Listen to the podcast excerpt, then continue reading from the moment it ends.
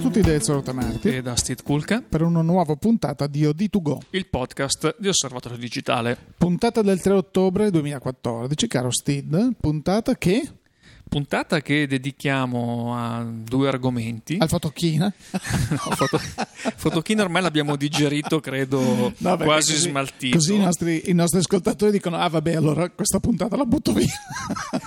Chi si fosse perso Fotokina e chi volesse Eh, comunque come no. leggere anche Certo. altre notizie rispetto a quello che avevamo eh, già anticipato nei podcast delle scorse settimane, eh, tra poco il nuovo numero di Osservatorio Digitale online al solito indirizzo www.osservatoriodigitale.it e dove il profilo di questo mese sarà ovviamente, come sempre, ogni due anni dedicato a quella che è la più grossa fiera di fotografia del mondo, direi, Certo, senza, certo, certo. senza tema di smentita. Bene, invece in questa puntata di OD2Go In questa puntata di OD2Go eh, parleremo di due argomenti principalmente. Eh, il primo argomento sarà la questione mirrorless. Attenzione. non parleremo di una mirrorless No, no, no, eh, specifica, ma parleremo un po' dello stato mh, di salute del settore delle mirrorless che sembrerebbe un essere un sempre po', più sì, un po' come la- l'annosa questione meridionale, no?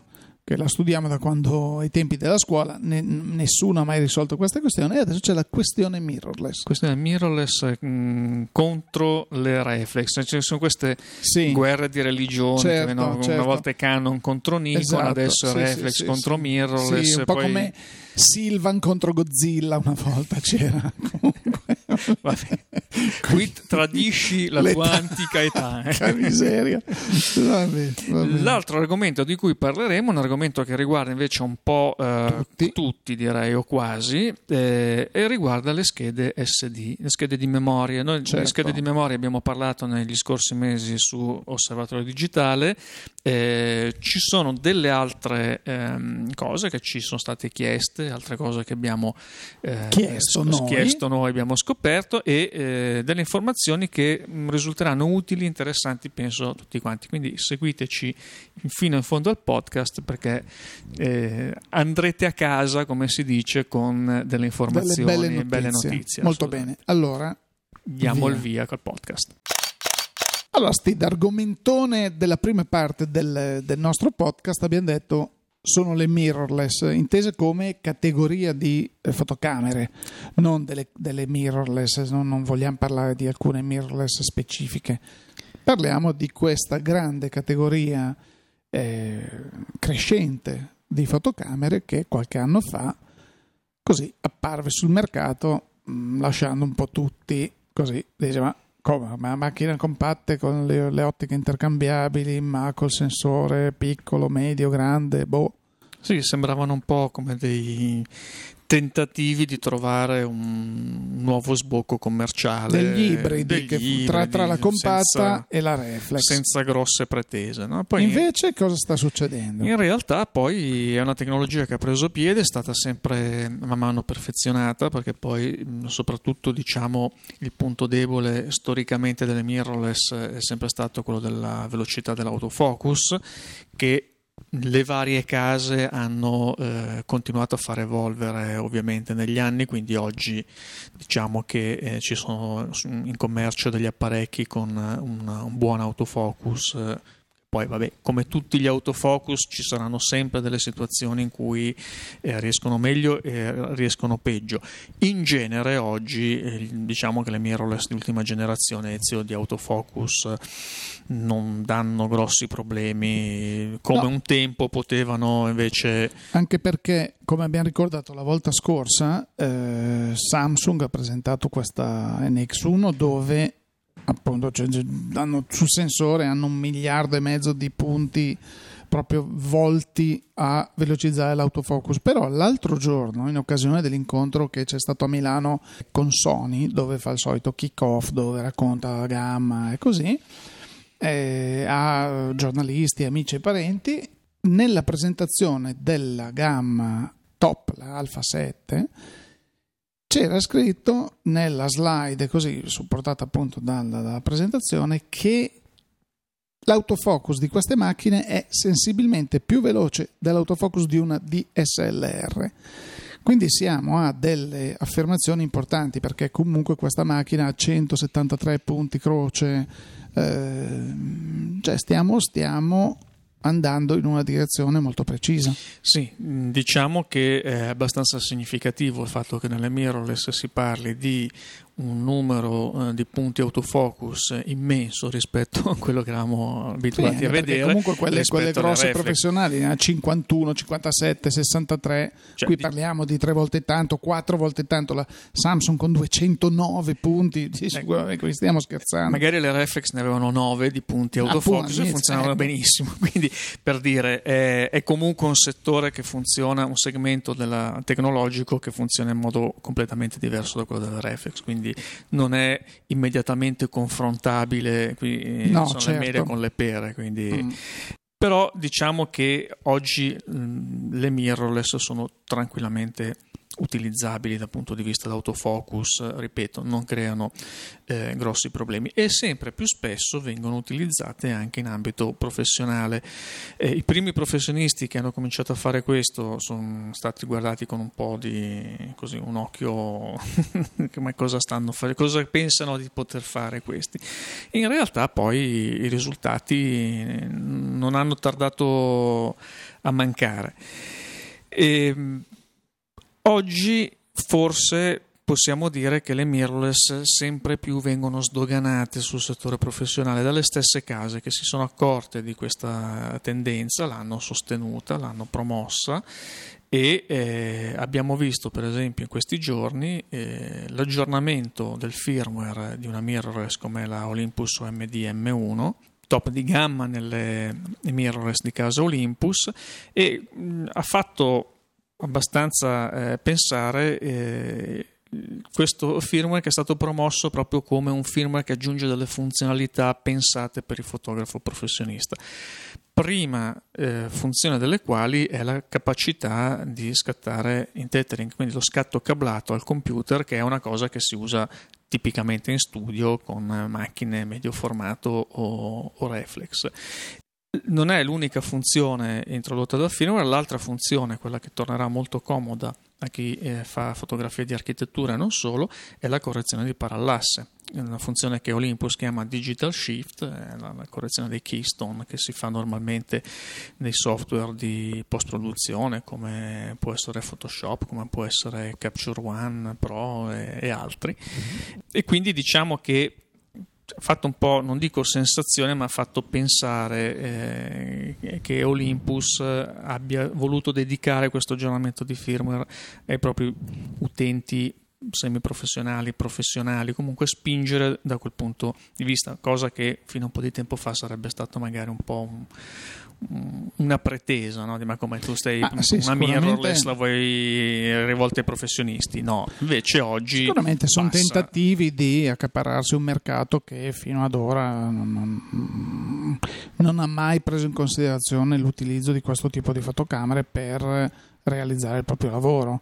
Eh, adesso le qualità ci sono perché macchine come appunto la, la 1, la OMD eh, M1, la XT1 della Fujifilm, le X, scusami, le Alpha 7 di Sony, eh, insomma eh, anche la NX1 di Samsung, portato l'asticella, l'hanno alzata ulteriormente, per cui non si può più dire sì, però sono macchine, effettivamente hanno delle capacità e delle caratteristiche tecniche tali da accontentare anche una, una, fascia di fotografi professionisti che, che, potrebbero benissimo fare a meno delle reflex, anzi. Sì, come abbiamo visto per esempio in un articolo apparso sul sito di National Geographic, che ehm, come di solito ogni tanto fanno eh, questi articoli su quali eh, sono le macchine fotografi se ne intendono. se ne intendono e quindi sulla fotografia di viaggio quali sono gli apparecchi che eh, consigliano a chi fa fotografia di viaggio noi eravamo abituati a vedere questi articoli apparire periodicamente parlando di reflex eh, questa nuova edizione eh, ha presentato una serie di apparecchi abbastanza diversi anche mm, per caratteristiche tra loro, ma sono tutte mirrorless e qualche compatta. Abbiamo la X-T1 eh, che ricordavi poco fa e la X2 per quanto riguarda Fujifilm, abbiamo due Lumix di Panasonic, la GX7 e la GH4 soprattutto rivolta a chi vuole fare no, video perché giusto, giusto, non me ne vogliono gli amici di Panasonic perché effettivamente mi sono dimenticato di nominare questa marca che sta lavorando molto, molto bene in quella direzione. Ci sono tre Sony come l'Alpha 6000, l'Alpha 7 e l'RX10, quindi abbiamo una bridge compatta. Bella, sì. Abbiamo l'Olympus OMDM1 e insieme alla TAF TG3 che è una, è una compatta rugged mm. che nel viaggio ci sta sempre bene e poi una macchina un po' particolare come la Rico GR che eh, conta una piccola base di utenti affezionati anche perché non è una macchina facilmente reperibile è vero, eh, sul è vero che ha un suo perché molto particolare. Esatto quindi però questo ventaglio di macchine fotografiche un po' per tutti i gusti tutte le tasche tutte le necessità sempre legate alla foto di viaggio ricordo eh, non c'è neanche una reflex. E sì che di reflex compatte oggi sul mercato ce ne sono perché ricordiamo anche quando Canon è uscita con la eh, EOS 100D eh, è uscita proprio come la reflex che voleva andare a competere con le mirrorless per quanto riguardava il fatto, le caratteristiche di compattezza e leggerezza eh, di utilizzo. Diciamo che anche questo è significativo. Come significativa, Ezio, eh, una voce, si parlava di Sony prima, una voce che abbiamo raccolto eh, e che vi riproponiamo non tanto perché voi sapete, mh, mm, noi sulle voci di corridoio preferiamo solitamente soprassedere a meno che non siano voci eh, che, che, sono qualcosa più del, delle voci. Eh, in questo caso direi che può essere interessante proprio per il fatto che circola come voce, che è accettata come voce realistica, poi magari non succederà, ma solo il fatto che oggi di fronte a una voce del genere non ci sia un pubblico di osservatori, di esperti, di operatori del settore che eh, si spancia dalle risate, ma dice ah però effettivamente è curiosa come cosa, direi che è del tutto significativa. Ezio, qual è questa voce? Ma eh, così, voci di corridoio non solo, vogliono che la, per esempio Sony abbia mm, così focalizzarsi, sia focalizzata per il futuro su alcune linee di prodotto a partire come top di gamma dalle Alpha 7, eh, nell'Alpha 7, l'Alpha 7R, l'Alpha 7S, a scendere. Poi ci sono quelle che erano le NEX, quindi le Alpha 5100 e così, e così via, e poi le compatte con le RX che sono tutt'altro che macchine, cioè uno dice ma una compatta, sì, la RX1 o compatta la RX1 full frame, è, eh, insomma parliamone di grandissima qualità. E in tutto questo non, non, è più stato nominato il comparto, la sezione delle alfa, quelle 77, o meglio 57, 77, di cui è stata appena presentata la Mark II e 99, quindi parliamo delle eh, reflex di, fascia, di casa Sony e che al momento mh, anche la richiesta fatta dal sottoscritto specificamente alle persone di Sony non hanno eh, confermato, non hanno negato, no, per il momento restano queste in catalogo questi prodotti. Ci sarà da aspettare, che ne so, il CES di Las Vegas, vedere oppure Yokohama, vedere se questa tendenza è confermata e, e, e poi spariscono dal, dal, catalogo questo tipo di, di, apparecchiature.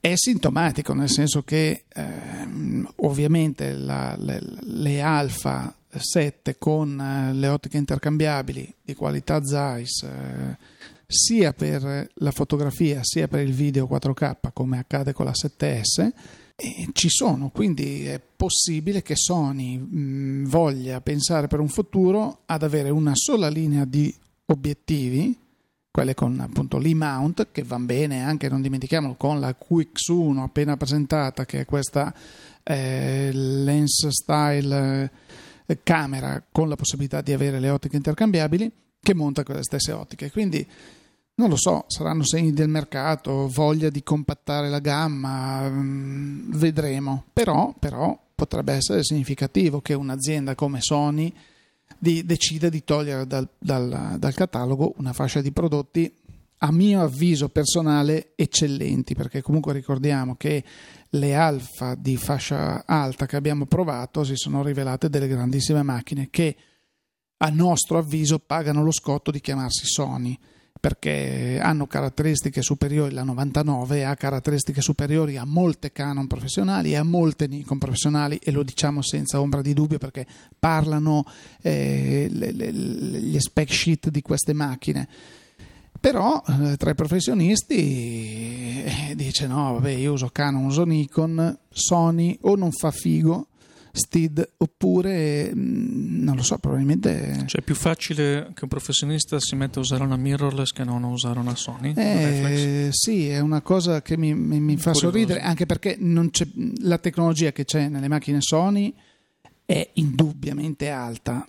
La qualità delle ottiche, perché mm, non dimentichiamoci che le ottiche che vengono utilizzate noi avevamo provato per esempio la eh, 99 con un ottimo 2470 2.8 al pari di Nikon, al pari di quello di Canon, fatto, realizzato da, da Zeiss, quindi non stiamo parlando di un'ottica fatta da eh, Piripillo, eh, ottiche per frutta e verdura, stiamo parlando di qualcuno che le ottiche le fa da sempre le fa con una qualità elevatissima, però non è stato sufficiente. È ovvio che un'ottica del genere non può costare la metà di quello che ti costa un'ottica L o un'ottica eh, VR mh, mm, eh, di, di, di, di Nikon perché, perché, comunque la qualità costruttiva, il motore, così eh, hanno dei costi che sono allineati in, per tutti. Quindi eh, mi, sembra, mi sembra una cosa mm, logica che un'ottica di grande qualità abbia un costo.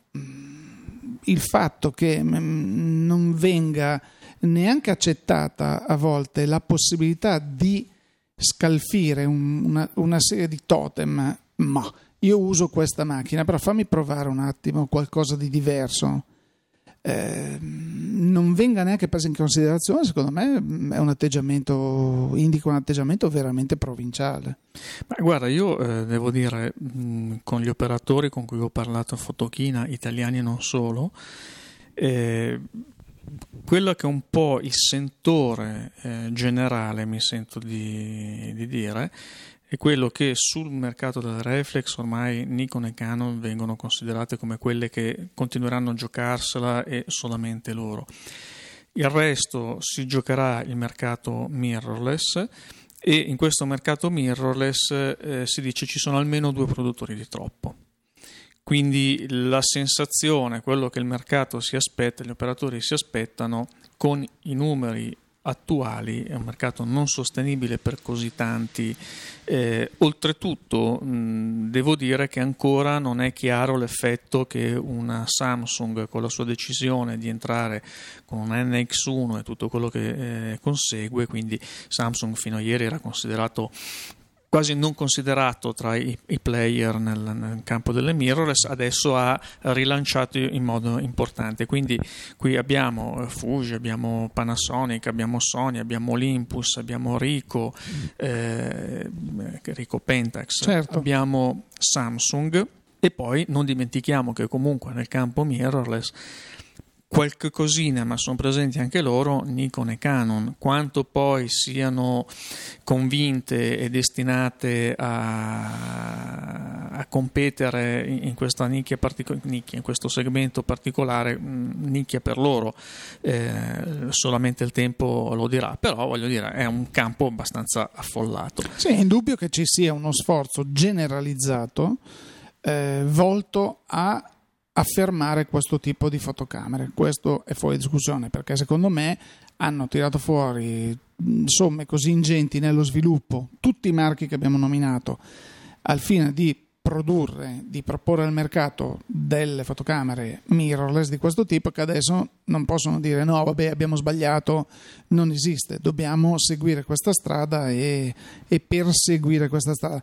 Nel fatto delle reflex viene da, da pensare a volte e da ridere perché abbiamo parlato del medio formato, la frontiera oltre la, la DSLR, dove dice vabbè non mi basta più il 35 mm, voglio qualcosa di più e allora abbiamo player come Hasselblad o eh, Phase One piuttosto che Mamiya Leaf, eh, esatto, mm, questo, questo, genere di... Anche di, la stessa Pentax, la stessa Pentax 645Z. Sì. E poi eh, ci sia qualcuno che butta fuori l'ennesimo prodotto, parliamo di Leica con l'S, la nuova S, che anche video 4K e così che a me fa sempre sorgere il grandissimo punto interrogativo di chi si mette a spendere quei soldi per quel tipo di macchina, di ottica, di tutto, quando Leica non è mai stata in questo settore.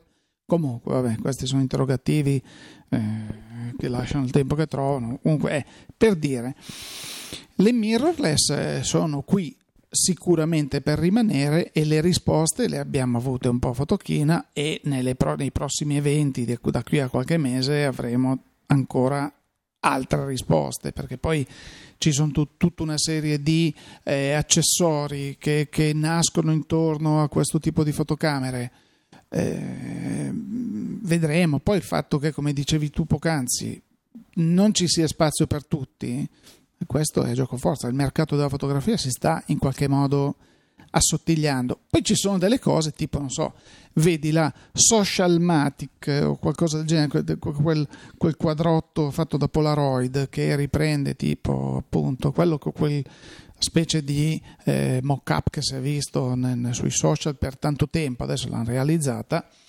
e, e comunque ti costa dei soldi però lì non so cosa sono, come le definiremmo quel, quel tipo di, di, di, apparecchiature, delle mm. cose giocose, dei gadget, delle, dei gadget, sì, gadget che comunque ti portano via dei soldi perché con qualche cosa in più ti compri magari una mirrorless di entry level e hai una macchina fotografica vera.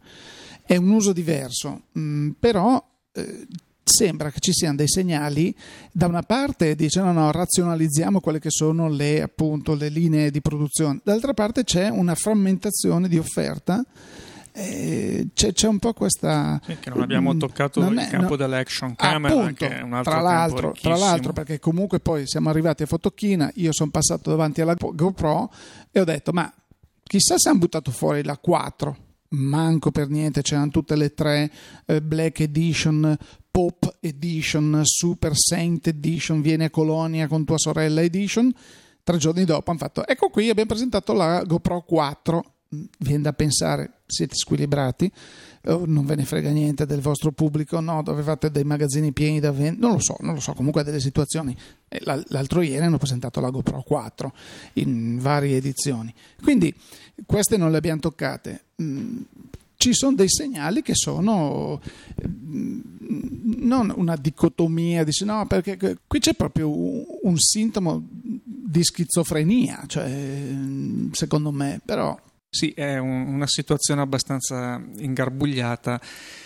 E le action camera sono eh, diciamo un campo applicativo diverso da quello delle fotocamere che noi di solito consideriamo di ah, cui abbiamo scusami, parlato scusami. fino adesso quindi ecco, eh, ecco. diciamo parlando che... di, di schizofrenia eh, non, non, ne abbiamo parlato nelle puntate precedenti ma è, questa qua è una curiosità c'è stato qualcuno, adesso non so se siano russi, russi che stanno in America, gente che non so dove ha preso i soldi per questo progetto, ma eh, abbiamo visto una fotocamera nella quale tu vai a mettere il tuo iPhone 5, no? E dice eh no, mh, mm, anziché mm, avere, fare le foto con l'iPhone 5 tu lo infili dentro a questo, questa custodia dove in realtà poi c'è anche un, un, un obiettivo, un, un'ottica vera puoi fare delle foto in maniera più eh, sensata bello Ah, io ho detto, beh, bella questa idea, costerà un 100 dollari, 150. Poi quando l'ho vista a 4,99 ho detto, ma ci droghiamo o, o, la gente ha le fette di salame sugli occhi o se non ce le ha eh, è tutto falso come in Matrix, noi vi inviamo un sogno.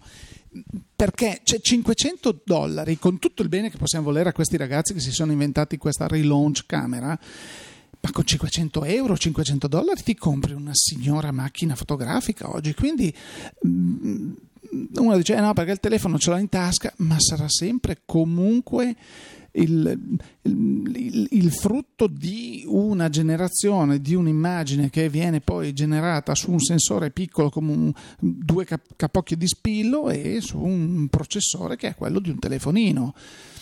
Non lo so, forse sarò vecchio, ma ehm, viste le scarpe che portano i ragazzi oggi, quelle, quelle tipo le superga, quelle, quelle zeppate, perché poi se vai in via Torino, non so, l'omologo a via di tipo, non so, città, probabilmente via del corso, eh, piena di tamarri al sabato che si riversano in città e sono vestiti così, che poi portano queste cose borchiate, che si portano via 20 kg di ferro tutti i giorni, portatevi 300-400 grammi di macchina fotografica in più e siete belli, fate le foto vere e non lo so, non so, sono vecchio, Steve, probabilmente è l'età che...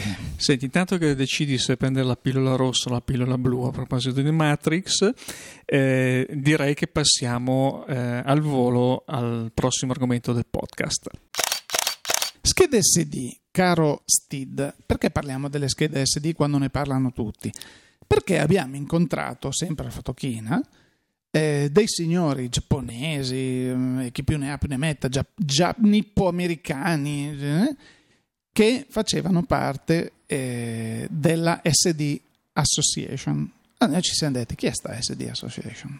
Eh, sono quelli che poi, ovviamente in combinazione con i produttori di schede SD, realizzano e definiscono gli standard di queste relative a questo tipo di supporto di memoria. Sì, è l'ente di standardizzazione fondamentalmente alla quale partecipano le varie case produttrici e è stato curioso anche questo incontro perché eh, è arrivato dopo che noi nei mesi scorsi avevamo fatto un po' il punto della situazione sullo stato delle schede di memoria, tra cui anche l'SD, lo potete trovare eh, in archivio nei numeri di maggio, giugno, luglio di um, Osservatorio Digitale. E oltretutto eh, diciamo che proprio um, in sull'onda di questi articoli eh, diversi lettori eh, ci hanno contattato segnalandoci mh, dei dubbi eh, in merito alle eh, schede SD di cui dispongono. Mi spiego. Eh, macchine fotografiche con risoluzioni sempre più alte, capacità video sempre più spinte, eh, raffiche non ne parliamo, eh, richiedono una velocità di spostamento di dati notevole e questo quindi ha dato origine a delle classi eh, quindi dei livelli di velocità delle schede di memoria eh, capaci di stare al passo con eh, le richieste di trasferimento delle macchine stesse ci sono mh, mm, lettori che ci hanno scritto dicendo ma io ho eh, comprato la scheda class 10 eh, eh, o class 8 che dovrebbe essere addirittura oltre i requisiti del, del mio apparecchio e quando magari registro il video dopo un po' vedo che già mi va a scatti, non riesce a stare dietro, la, la, le raffiche si bloccano e, e così come mai? Eh, c'è qualcuno che racconta eh, delle bugie, ci dice che eh, la macchina fa tot scatti di raffica, invece non è vero.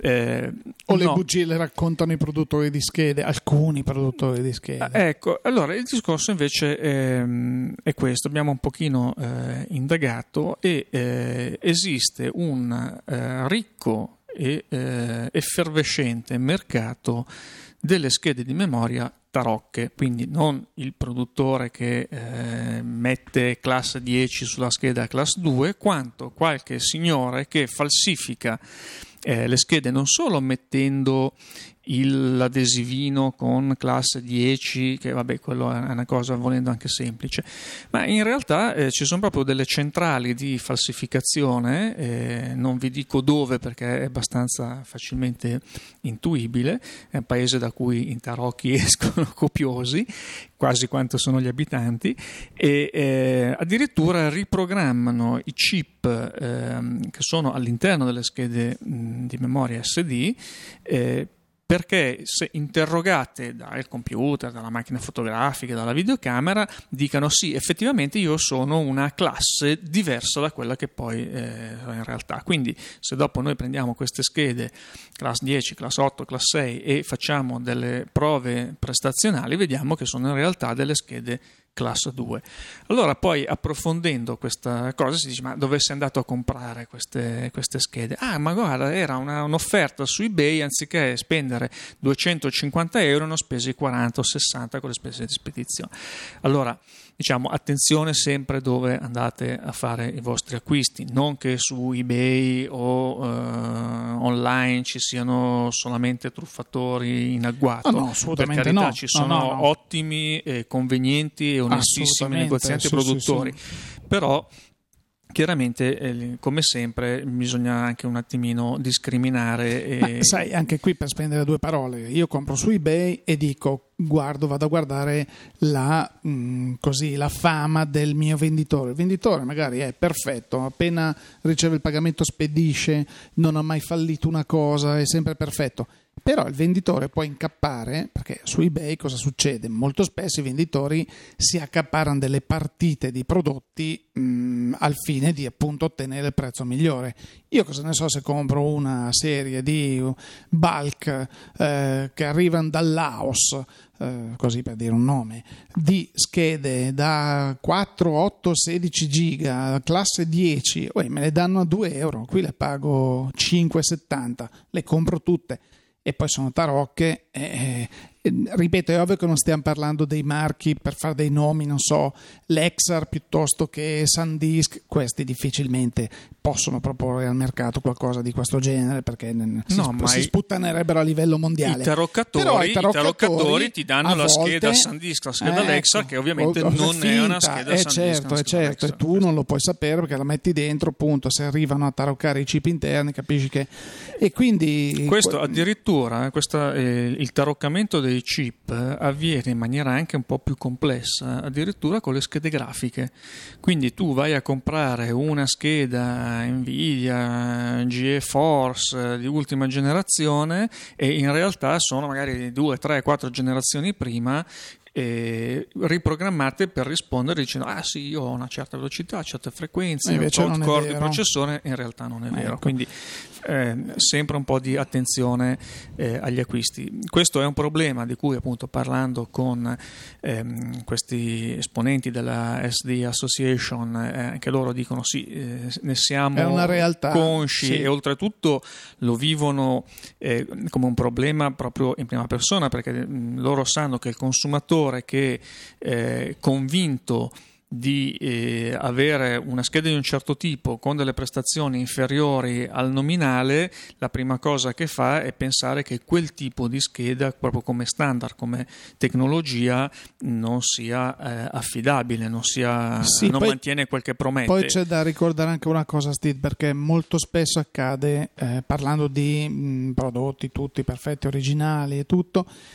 che ci siano tantissimi utilizzatori che vedono la pubblicità o leggono l'articolo sulla scheda 600 x 1000 x dicono ah la compro e poi eh, ci scrivono dicendo ah ho comprato una scheda 1000 x ma non ho avuto alcun beneficio e poi alla nostra richiesta scusa che macchina hai? E ho una macchina di 9 anni fa e, e quindi eh, non funziona così, cioè la scheda molto performante funziona in quel modo se mh, la fotocamera, la videocamera sulla quale la usate ha delle capacità altrettanto elevate a livello di buffer, perché se questa mi trasferisce i dati 133 per 1000 per, ma la vostra macchina ha un buffer che trasferisce i dati a 4 per, andrete comunque sempre a 4 per. Ecco, riflettiamo anche su queste cose, perché è inutile spendere magari centinaia di euro per una scheda super meravigliosa quando poi in realtà non la, potete, non la si può usare. Concludiamo eh, questo breve excursus sulle schede SD, anche se poi ci sarebbe qualcos'altro da dire, ma ce lo Ma teniamo per infatti. le prossime volte.